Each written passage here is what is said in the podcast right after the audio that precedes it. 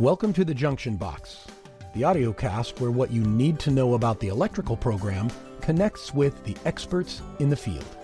This time, we're going to continue our discussion about P L Cs with instructor and electrician Tim Reese. We're going to be picking up where we left off last time, only we're going to ask the question, could you explain performing P L C programming using basic P L C instructions? And with that, Tim, welcome back to the program. Thank you very much for having me on last week, and I'll be glad to uh, tell you about uh, the, que- the question you just asked. Uh, regarding P L C, performing a P L C programming using basic entry-level instructions, um, as I mentioned last week, engineers created an array of symbols for electricians to identify a certain operation. Well, when we go to programming, we go to a computer screen, we open up an application, and the application has all the symbols on it. The electrician can understand those symbols because he's already accustomed to reading ladder diagrams from the past for hardwired circuits. Now he's developing another type of ladder diagram just for P L Cs, and it's called, they're called ladder logic diagrams. They consist of symbols, very much like the symbols that are used on the old diagrams. They look like a relay contact symbol.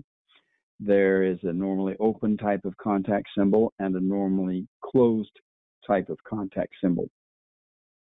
The normally open symbol, we don't call them contacts in programming. We call them instructions because they're instructing the, the processor to look at a certain location, an input, for example, and to compare it to this instruction. If the input is turned on and the and the instruction is a is a normally open appearing co- symbol, we call this type of symbol a, a examine on or examine if closed, because if the contact is closed, then it's obviously turned on. So the P L C compares an input where a switch may be connected to this instruction.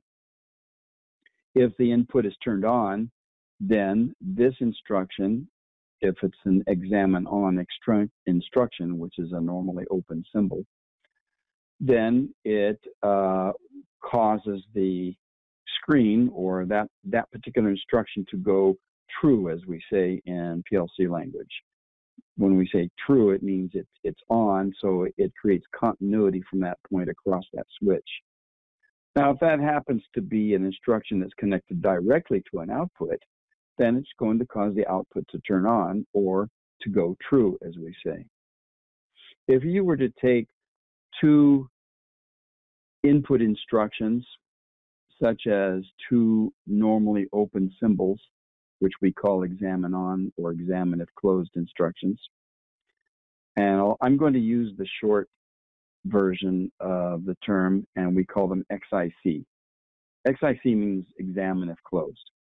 It's nothing more than a uh, than the symbol of a normally open contact. When you place that onto a line or a rung in the ladder, we call those lines that go horizontally across, we call those rungs.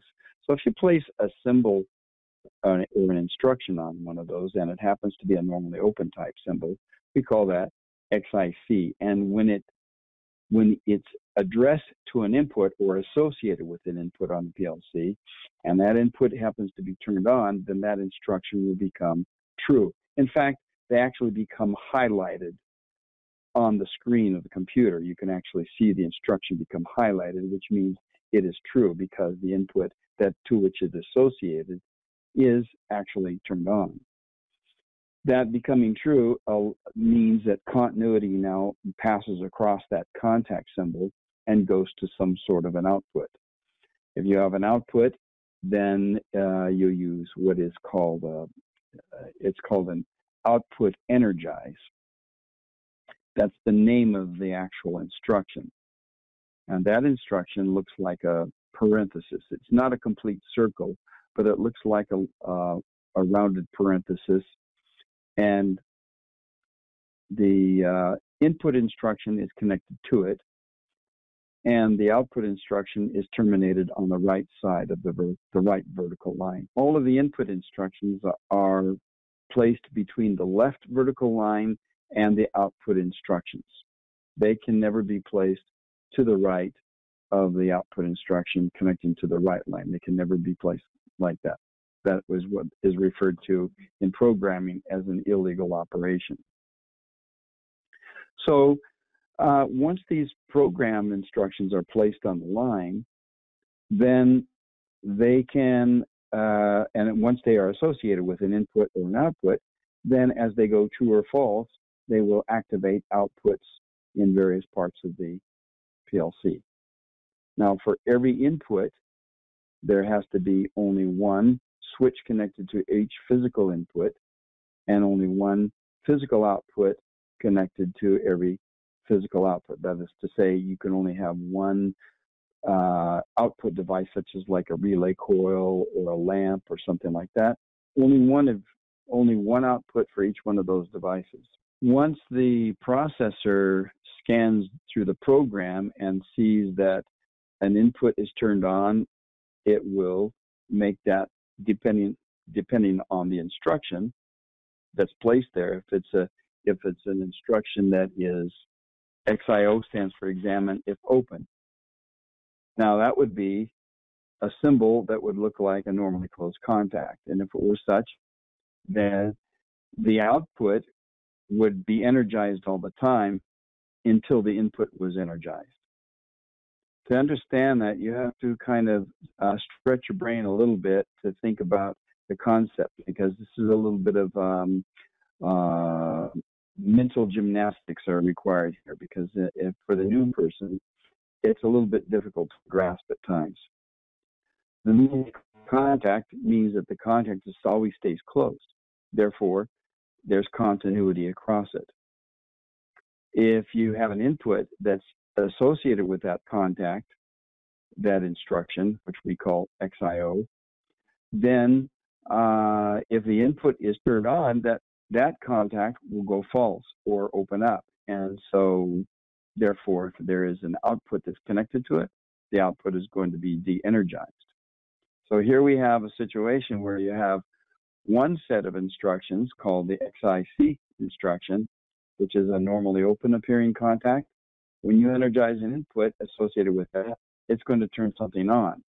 But when you have the other one, the X I O contact or X I O instruction, pardon me, and you associate it to an input, and if that input turns on, that contact instruction is going to go false and turn off an output. So there we have two types. We have one that only turns the output on when it sees an input.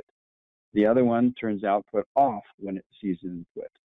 So in one case, the out the output stays off, and the other one, and the other case, the output stays on in, until the input rather is energized.